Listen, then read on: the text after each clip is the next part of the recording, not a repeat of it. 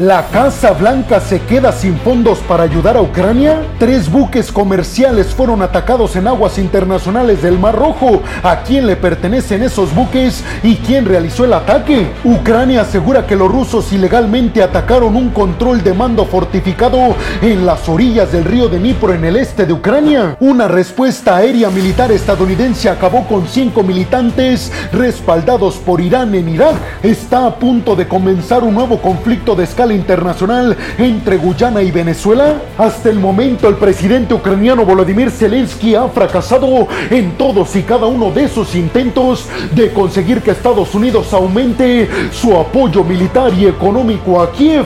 De hecho, recuerden ustedes que el Congreso de los Estados Unidos tiene pausada una iniciativa de la administración de Joe Biden, una iniciativa para que se apruebe un paquete de 60 mil millones de dólares para enviarle a Kiev en ayuda militar y ayudarlos a continuar resistiendo en contra de los embates rusos. Pues qué me dirían si en estos momentos yo les asegurara que la Casa Blanca le mandó una carta al Congreso de los Estados Unidos advirtiéndoles que estaban a punto de quedarse sin fondos para mantener la ayuda militar y económica a Ucrania, lo que aseguran podría provocar una victoria inminente de Putin, de su ejército y de los planes imperialistas de todo el Kremlin. Aquí la pregunta es, ¿realmente Estados Unidos abandonará el apoyo militar y económico a Kiev?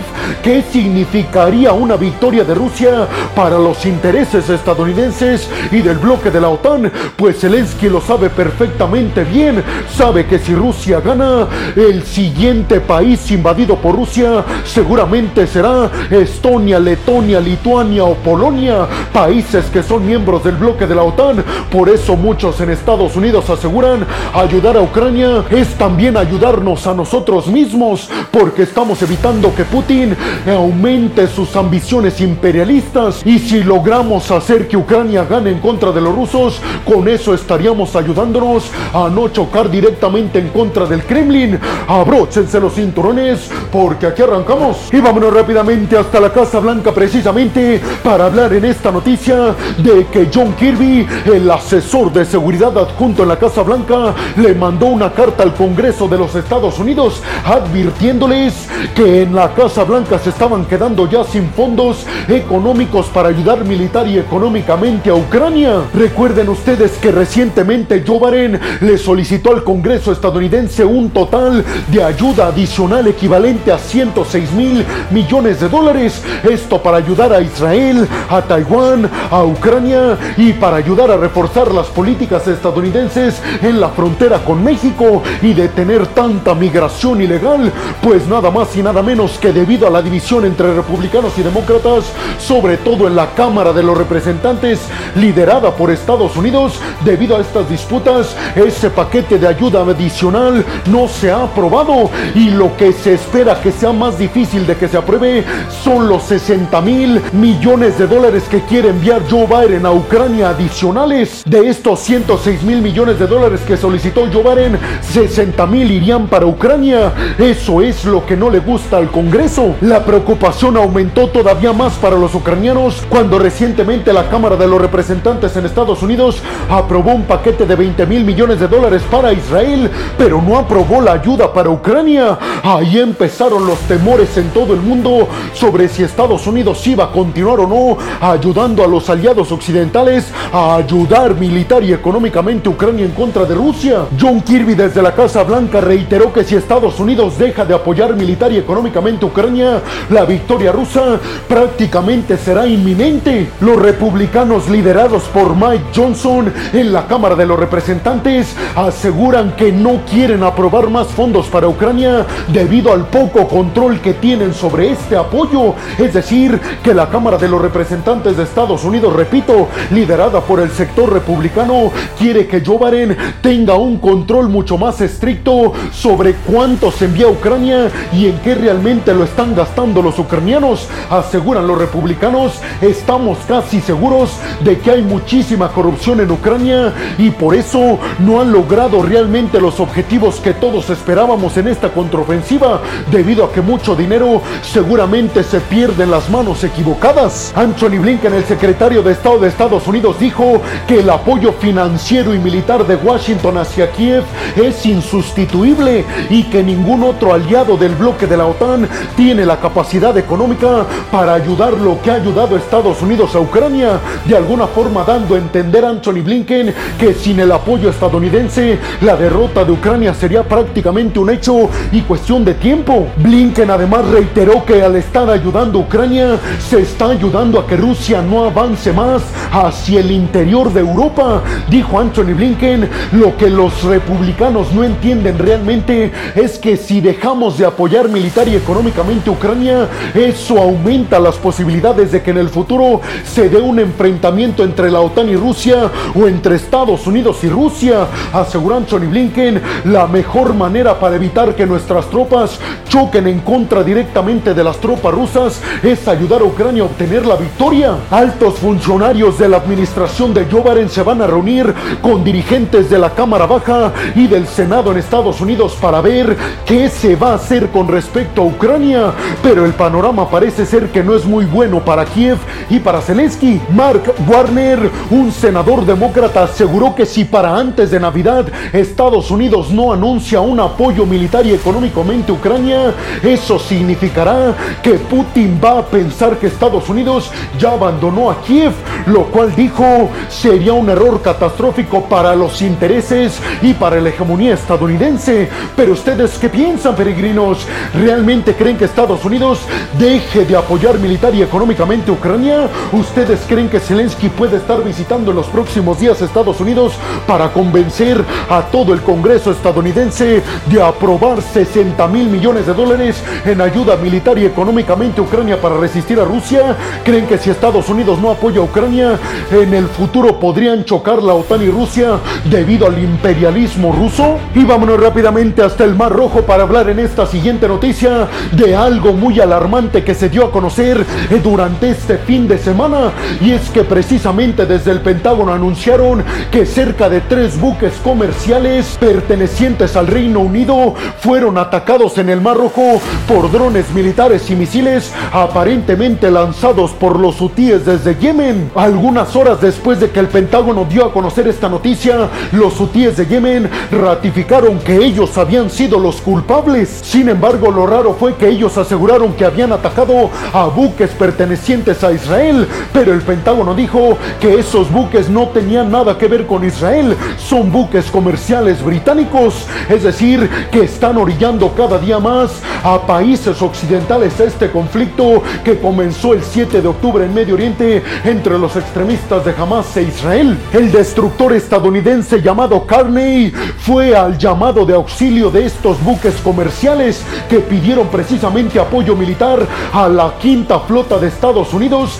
para que los apoyara en contra de estos drones militares que estaban atacando los buques comerciales. Inmediatamente el destructor estadounidense acudió al llamado, derribó los drones, pero dicen en el Pentágono que aparentemente también este buque militar estadounidense fue el objetivo de ataques por parte de los hutíes. El Unity Explorer y el Number 9 fueron los dos buques comerciales atacados en aguas internacionales en el Mar Rojo por parte de los hutíes, según ellos pertenecientes a Israel, pero según el Pentágono pertenecientes al Reino Unido. Un portavoz de los hutíes desde Yemen aseguró que este solamente es un mensaje de advertencia para todos aquellos que están apoyando a Israel en este conflicto en Medio Oriente. Además, aseguró el portavoz de los hutíes que le hacía un fuerte llamado a todas las naciones islámicas para que se sumaran a atacar a la infraestructura de Estados Unidos y de los aliados occidentales,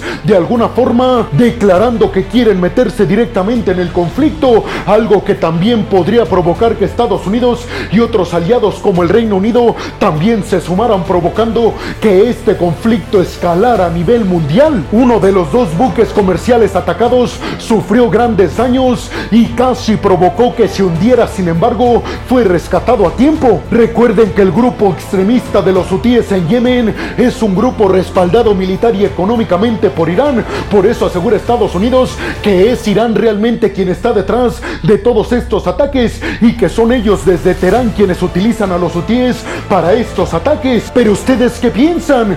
¿Realmente creen peregrinos que sea Irán quien está detrás de todos estos ataques utilizando a los hutíes para realizarlos y sobre todo creen que estos ataques provocarían que se metiera directamente en el conflicto el Reino Unido y Estados Unidos. Recordemos que ya se han dado varios incidentes en el Mar Rojo por parte de ataques de los hutíes en contra de buques comerciales operados o pertenecientes al Reino Unido. ¿Será que estamos ante la posibilidad de una escalada en este conflicto? Y vámonos rápidamente hasta la región del Dnipro para hablar en esta siguiente noticia de que autoridades militares ucranianas aseguraron que los rusos deberían ser castigados como criminales de guerra por las acciones pasadas en los últimos días. Y es que las autoridades ucranianas dieron a conocer que de forma ilegal y realizando crímenes de guerra los rusos llevaron a cabo ataques ilegales en contra de puestos de mando y control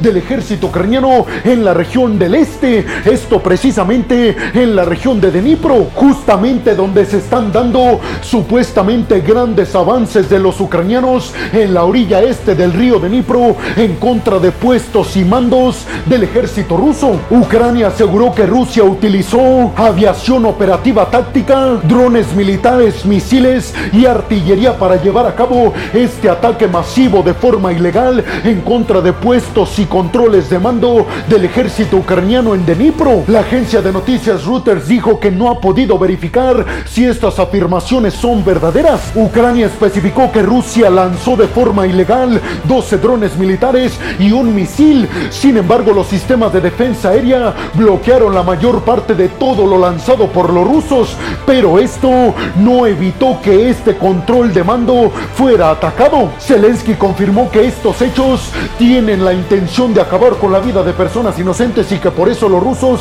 deben de ser juzgados por crímenes de guerra debido a estas acciones. Pero ustedes qué piensan? ¿Creen que la contraofensiva ucraniana todavía pudiera dar buenos resultados a pesar de estos intentos rusos? Y sobre todo les preguntaría, ¿ustedes creen que con este ataque va a provocar que se retrasen los intentos de avance en contra de los rusos en la orilla este del río de Dnipro? Y vámonos rápidamente hasta el territorio de Irak para hablar en esta siguiente noticia de que una respuesta aérea estadounidense acabó con cinco militantes pertenecientes a un grupo respaldado militar y económicamente por Irán en Irak que había intentado acabar con bases militares estadounidenses en la región de Irak y de Siria. El Pentágono de los Estados Unidos confirmó que esta respuesta aérea del ejército de los Estados Unidos con aviones F-16 en contra de puestos militantes respaldados por Irán en Irak fue previo a que ellos lanzaran un ataque masivo en contra de las posiciones estadounidenses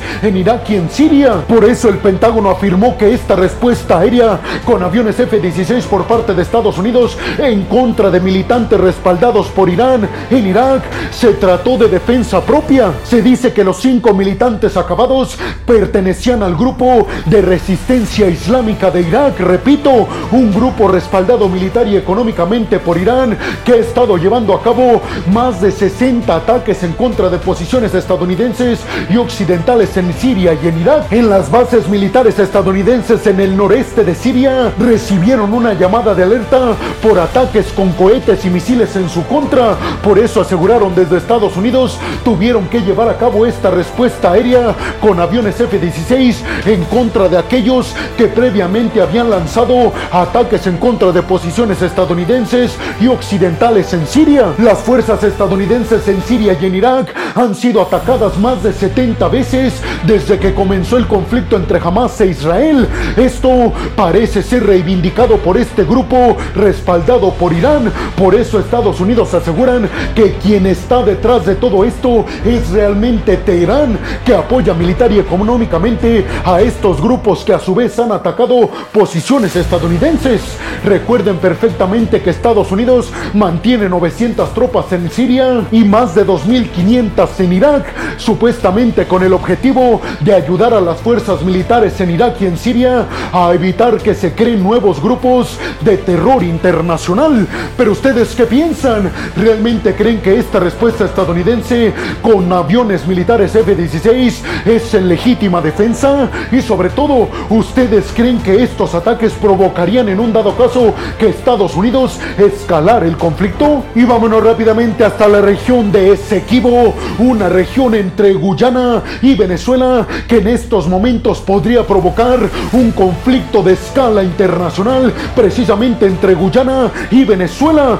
Vámonos directamente hasta Esequibo para decir que Venezuela llevó a cabo una votación buscando anexionar este territorio que internacionalmente es reconocido como parte de Guyana. Y es que Venezuela rechazó la jurisdicción de la Corte Internacional de Justicia que le dio la facultad a Guyana de seguir administrando como su territorio esta región de Esequibo. Desde Venezuela aseguraron que no les gustaba para nada esa decisión y que ese territorio de Esequibo, reconocido internacionalmente como parte de Guyana, le correspondía a Venezuela. Pero quieren saber por qué de la nada ahora Venezuela está reclamando este territorio. Pues mucha atención porque todo tiene que ver con dinero, petróleo y gas natural. Y es que el gobierno de Nicolás Maduro ha estado intentando aprovechar el hecho de que en Esequibo, repito, la región perteneciente al menos reconocido así internacionalmente de Guyana, ahí en esta región, en Esequibo, descubrieron yacimientos de petróleo y de gas natural, es decir, que de la nada se convirtió en un territorio sumamente rico. A partir de ese momento, Nicolás Maduro puso la mira en esta región de Esequibo y por eso en Venezuela llevó a cabo Maduro estas elecciones para ver si los venezolanos querían o no anexionar este territorio de Esequibo, repito, internacionalmente reconocido como parte de Guyana. La Corte Internacional de Justicia se metió precisamente a este conflicto y dijo que con base en las leyes internacionales no se debe de romper el status quo, es decir, que debe de seguir siendo Esequibo parte de Guyana y que Venezuela debe de abandonar sus intenciones de anexionar este territorio rico en petróleo y gas natural, conocido así recientemente. Sin embargo, muchos aseguran a nivel internacional que todo esto se trata más de un acto de campaña por parte de Nicolás Maduro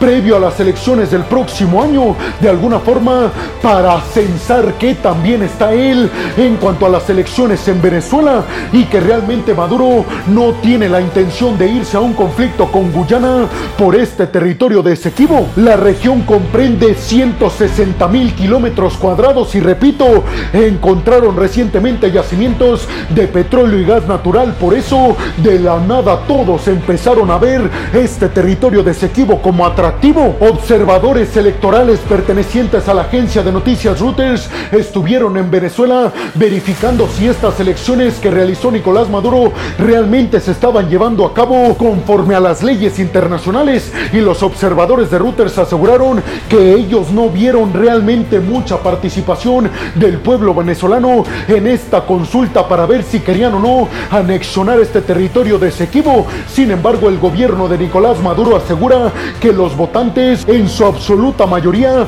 votaron a favor de que Venezuela intente anexionar el territorio o que por lo menos inicie formalmente reclamaciones internacionales. Brasil en estos momentos ha enviado tropas a su frontera norte ya que está muy cerca de todo este conflicto. ¿Ustedes qué piensan? ¿Creen que estamos viendo el inicio de un nuevo conflicto de escala internacional entre Venezuela y Guyana debido a que se encontraron yacimientos de petróleo y gas natural en esta región que antes nadie volteaba a ver? Esequibo. Y bueno, hemos llegado al final del video del día de hoy. Les quiero agradecer muchísimo todo el apoyo que me dan. Sin ustedes, yo no podría dedicarme a lo que más me apasiona en el mundo. Así que muchas, pero muchas gracias, peregrinos. Sin más por el nos vemos en el siguiente video de Geopolítica. Hasta la próxima.